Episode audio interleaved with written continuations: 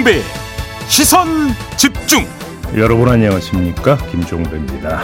정부의 의대 증원 방침에 반발해 전공의들이 병원을 떠난 지 일주일이 지났지만 정부와 의료계의 입장차는 좀처럼 좁혀지지 않고 있는데요.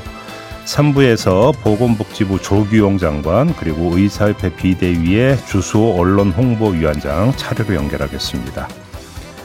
조국 전 법무부 장관이 신당 창당을 추진하고 있는데요. 잠시 후 2부에서 조국 전 장관 직접 만나보겠습니다. 2월 26일 월요일 김종배의 시선집중 광고 듣고 시작합니다.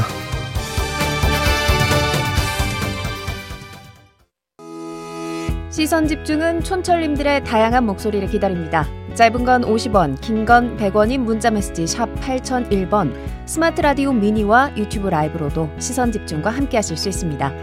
믿고 듣는 진품 시사 김종배의 시선 집중.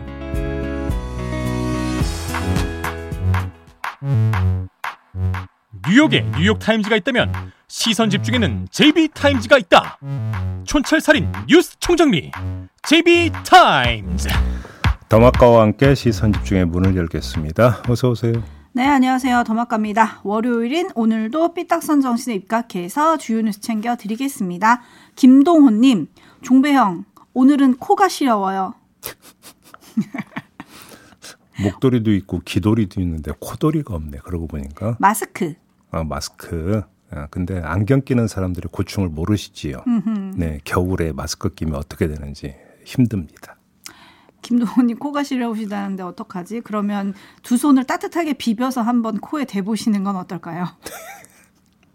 오늘 여러분 춥습니다. 아침에 좀 따뜻하게 입고 출근길 나서서야 할 것 같고요. 오하나 사오님, 아, 이거 약간 철학적인 인사 같아요. 조금은 더 나아가고 싶다는 생각이 드는 월요일입니다. 모두 두려움보다 설레는 마음으로 월요일을 여시기 바라봅니다. 그냥 월요병 극복하자라는 얘기로 이해를 하겠습니다. 계속 심도 있게 읽었는데 조금 더 나아가고 싶다는 생각이 드는 월요일입니다. 집 조금- 현관에서 조금 한 걸음 더. 어디로? 현관에서. 뭘 어렵게 생각을 해요. 아 이거를 또 그렇게 해석하는구나. 아 저는 약간 뭔가 철학적이고 정서적인 거 생각했는데 그냥 몸을 얼른 일으켜서 빨리 가라. 저는 속물이거든요. 음, 그러네요. 아 뭔가 네. 뭔가 기대를 확 꺾어버리는 그런 멘트였어요.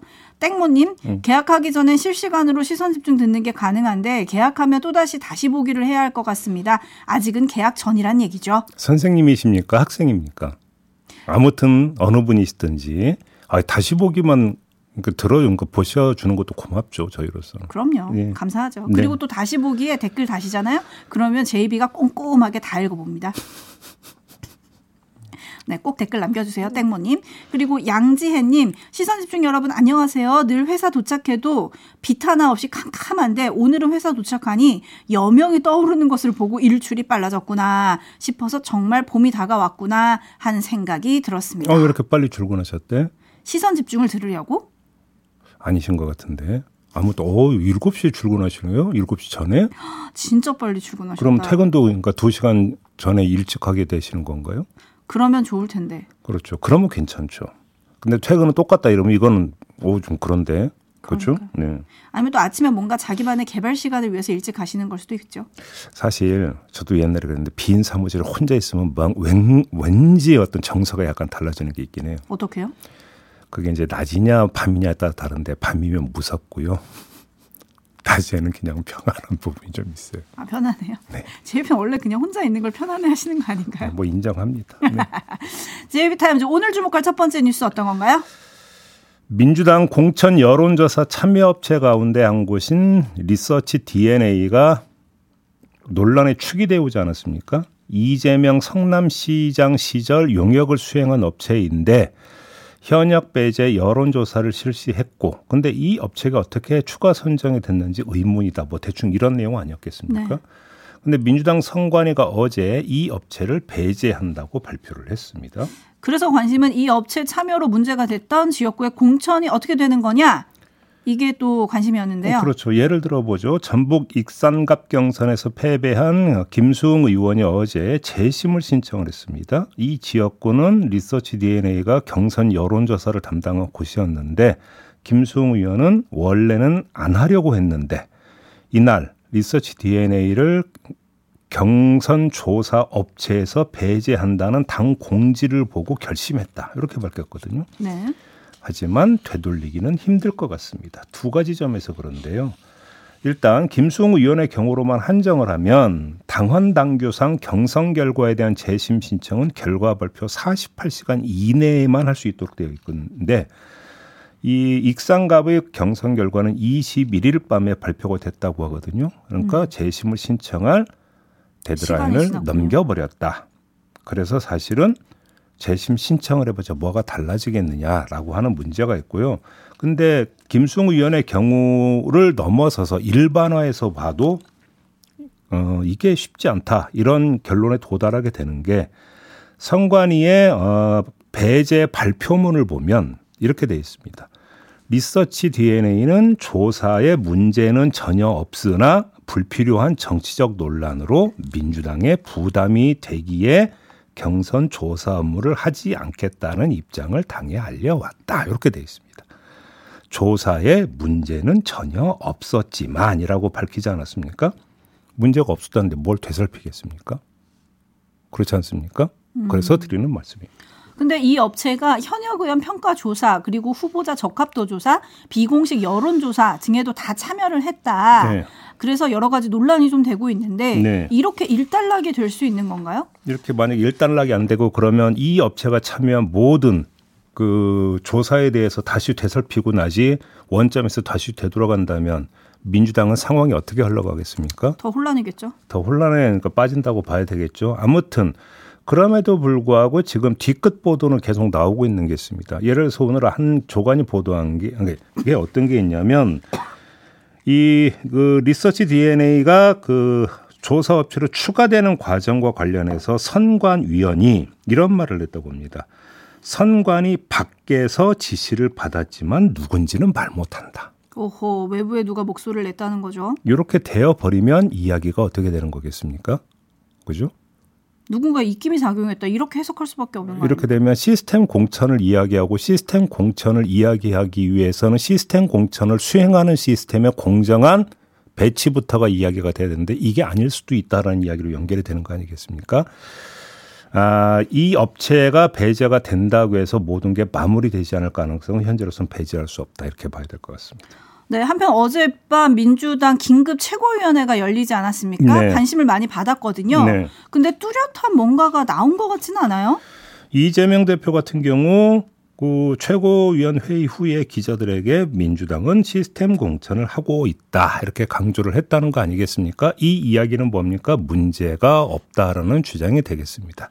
근데 제가 조금 전에 리서치 DNA가 어떻게 좀가 선정이 됐는가 부분에 대해서 관련 보도를 전해드렸습니다. 그러면 이게 시스템상에 맞는 것이냐라고 하는 좀 문제가 제기가 되는 거 아니겠습니까? 이런 점을 봐야 되는 것 같고요. 아무튼 지도부 차원에서는 어떻게든지 간에 이렇게 일단락 하고 마무리를 짓고 논란을 불식시키고 하겠지요.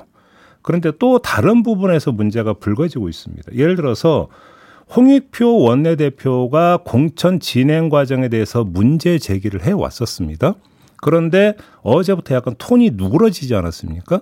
뭐, 뭐, 갈등이 있다 이런 건 아니다. 이런 취지로 그러니까 설명을 하고 나섰는데 그런 마당에 요번에는 친명계 원외 조직인 더 민주 전국 혁신 회의가 어제 성명을 냈습니다. 그러면서 홍익표 원내대표가 부적절하게 공천에 개입하고 있다라고 비판을 했고요. 시스템 공천 결과를 부정하는 발언이다. 뭐 이런 그러니까 비판을 했다라는 겁니다. 이러면 국지적으로 갈등, 논란은 계속된다는 이야기가 되는 거 아니겠습니까? 아무튼 바람잘 날 없다. 이렇게 정리를 해야 될 것 같습니다. 네, 그린님이 공천 원래 시끄러워야 합니다. 그래야 민주당이죠. 라고 해주셨고요. 반면에 엽기토끼님은 근데 일을 이렇게 아마추어처럼 진행하는 게 조금 실망스럽긴 합니다. 뭐 이런 평가를 보내주고 계신데요. 네. 공천이 민주당은 이런데 지금 국민의힘은 어떠냐? 여당도 좀 살펴볼까요? 그러죠. 한번 국민의힘으로 가보죠. 국민의힘은 서울, 강남과 TK 등 텃밭 공천을 남겨두고 있는 상황 아니겠습니까? 근데 아, 이 공천이 뇌관이 될 수도 있다라는 분석이 나오고 있습니다. 장재원 의원 불출마로 빈 지역구가 된 부산 사상구 공천을 놓고 찐윤 이철규 의원과 친한 장동혁 사무총장이 1시간 반가량 설전을 벌였다는 소식은 지난주 금요일에 전해드린 바 있습니다. 네. 근데 이런 대립 기류가 다른 데서도 지금 감지되고 있다라는 보도가 나오고 있는 거거든요.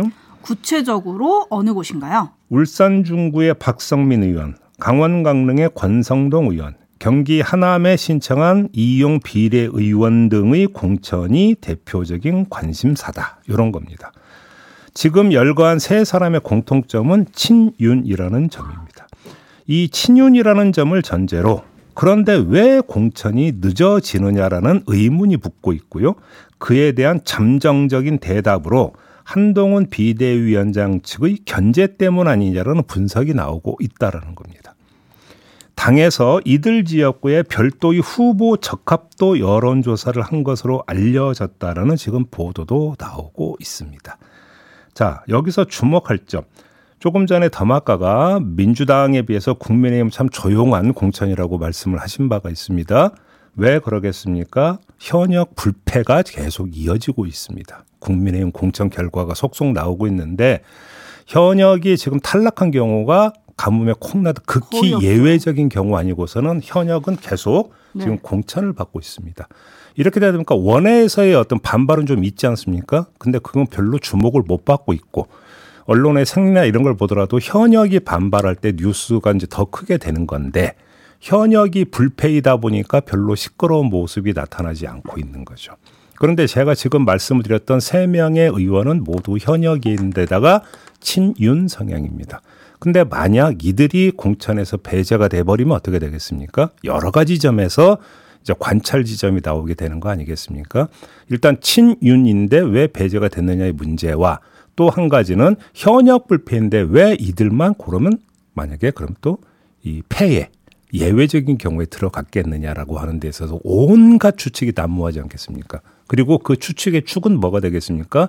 또 윤한 갈등이라고 하는 축 속에서 묘사가 되지 않겠습니까? 그래서 언론의 레이더가 이쪽에 지금 맞춰지고 있는 것 같은데 결과가 지금 나온 건 전혀 아니라는 것이고요.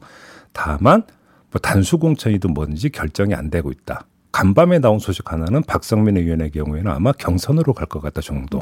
이 정도만 지금 나와 있는 것이다. 그래서 진행 상황을 좀 더 지켜볼 필요는 있긴 있다. 이런 말씀을 드리는 겁니다. 네. 그리고 이런 기류를 감지할 수 있는 또 하나의 사례가 경기 고양정이라고 좀 봐야 되겠죠? 그렇습니다. 경기 고양정 같은 경우도 원래 단수 공천으로 결정이 되는 줄 했는데 한동훈 비대위원장이 재검토를 요구를 하면서 제동을 걸지 않았습니까? 그런데 어떤 보도가 나오고 있냐면 김연아 전 의원 단수 공천에 힘을 쓴 사람이 누구냐? 이철규 의원이고 한동훈 위원장이 이철규 의원에 대한 견제에 나선 결과 단수 공천 재검토를 요구를 한 것이다. 지금 이런 보도도 함께 나오고 있습니다. 뭔가 이런저런 다른 사례에서 반복적 분석이 이어지고 있는 것이죠. 그렇죠? 네. 이른바 찐윤과 친한의 대립, 구도, 뭐, 이런 걸로 지금 언론들이 focusing을 하고 있는데요. 네. 공천 심사에서 15%를 차지하는 당무 기여도 점수, 이거를 지금 국민의힘에서 누가 주냐? 한동훈 비대위원장과 윤재옥 원내대표가 매긴다는 거잖아요. 네. 이거를 두고 이제 민주당에서 시스템을 빙자한 사천이다. 이런 지적을 하니까 음. 한동훈 위원장이 세부 결과를 다 공개하겠다 이렇게 얘기를 했어요. 네. 사실 당내에서도 여의도 경력이 짧은 한동훈 위원장이 현역을 평가하는 게 맞냐 이런 지적이 나왔다고 하더라고요. 아니 모든 걸 다 공개하겠다. 이 카드가 좀 어떻게 먹힐까요? 근데 당무 기여도를 평가를 하려면 당무에 어떻게 기여했는지를 먼저 관찰이 이루어져야 되는 거잖아요. 근데 한동훈 비대위원장이 지금 비대위원장 맡은 지 얼마나 됐죠? 이제 한 달 좀 넘었죠. 근데 그 이전에 당무 기여도를 어떻게 다 평가를 하는데 예를 들어서 그게 개량화되는 거라면 한동훈 위원장이 굳이 점수를 매기고 말고 할 것도 없는 거잖아요. 그거는 그렇지 않습니까? 일종의 정성 평가에 해당이 된다고 봐야 되는데 그런 점에서 아, 이 문제가 좀 제기가 되는 것 같은데요. 아무튼 공개를 한다면 그 공개한 그걸 갖고 평가를 하면 되는 것이겠죠. 네, 그래서 어제 경선 결과를 발표하면서 이런 거를 다 후보들과 대리인들에게 공개를 했다고 해요. 네. 그러면서 직접 경선 결과를 확인하고 서명하는 절차를 거쳤다고 하는데 근데 그거는 또- 여론조사 결과하고 당원 투표를 개봉해서 합산하는 과정 이거 공개한 거 아닌가요? 네, 네, 맞아요. 그러니까, 그러니까 채점하고 한 거는 좀 일- 결이 좀 다른 이야기 아닌가요? 아, 그러네요. 그러면 요거는 또 공개가 했을 경우에 어떤 논란이 있을지 요것도 좀 살펴봐야 될 것 같고요. 네. 브라이언 님이 국민의힘은 쉬운 문제부터 풀고 민주당은 어려움부터 문제부터 풀고 있네요. 라고 해주셨는데 지금 서울 강남 을이나 강남 갑 이런데 국민의힘이 누구를 공천할 건가 되게 초미의 관심이잖아요. 그렇습니다. 거기에 대해서 오늘 아침 나온 보도를 보면 국민 추천제 방식으로 후보를 다시 공모하는 방안을 검토 중이다. 이런 얘기가 또 나왔더라고요. 지금 이 시점에 네. 거의 공천 이제 마무리로 이제 접어들어야 되는 이 시점에 네. 어, 그래요. 무슨 사회정 때문에 그럴까요? 어떤 새로운 인물을 넣으려고 그러는 그러면 그건? 지금 공천 신청자는 아니라는 걸 전제하는 거 아닙니까? 그러게요. 그래서 강남 의뢰 공천을 신청했던 이현모 전 인사비서관 같은 경우에는 경기 용인갑 단수 공천이 유력하다. 지금 이런 얘기가 나오고 있어요. 아무튼 조금 전에 말씀을 드렸지만 서울 강남 지역과 TK 같은 경우는 말 그대로 국민의힘의 텃밭으로 여겨지는 곳이기 때문에 그렇기 때문에 공천 결과가 주목이 되고 있는데 하필이면 왜 여기가 제일 뒤냐? 요 얘기가 지금 따라붙는 거 아니겠습니까? 네. 한동훈 비대위원장의 그 비대위가 12월 26일 날 출범을 했다고 하니까 지금 한 두 달 정도 된 거죠. 네. 네, 그래서 기여도 어떻게 평가할지 좀 궁금하고요. 반면에 여야가 지금 서로 공천을 향해서 사천이라는 비판을 하고 있잖아요. 서로. 음, 네. 이런 가운데 장성민 전 대통령실 미래 비- 전략기획관이 이번 총선을 이렇게 전망을 해서 어제 뉴스를 좀 탔습니다. 함께 들어보시죠. 정쟁을 만일 민주당이 주도하고 특검 이런 걸 가지고 영부인 특검 놀이를 간다. 네. 그러면은 총선은 제가 봤을 때 민주당이 110석 그 상한선에서 왔다 갔다 할 수가 있다. 그럼 국민의힘은요? 국민의힘은 제가 봤을 때 그렇게 됐을 경우는 150석에서 160석이 가능할 것이다. 넘긴다. 네, 한동훈 비대위원장이 바로 근거 없는 전망 삼가달라 이런 메시지를 당내에 냈다고 하던데 이런 전망 어떻게 보세요? 그 총선의 법칙 가운데 하나가요. 당 관계자는 어법이 통일돼야 되고 일관돼야 된다. 뭘로? 앓는 소리로. 앓는 소리로. 네. 아우, 저 힘들어요, 힘들어요 하고 해야지. 아우, 저희 잘 나가요. 뭐, 뭐 180석, 200석 보장돼요. 외래 버리면 안 된다라고 하는 게 총선의 법칙 가운데 하나인데 장성민 전 기획관은 이 총선의 법칙을 어기고 있다라고 한동훈 비대위원장은 본 것 같습니다. 음. 네. 관련 앓는 소리 그러면 또 여야가 어떻게 할지 이것도 좀 궁금해지는데요. 네. 제이비타임스 다음 주목할 뉴스는 어떤 건가요?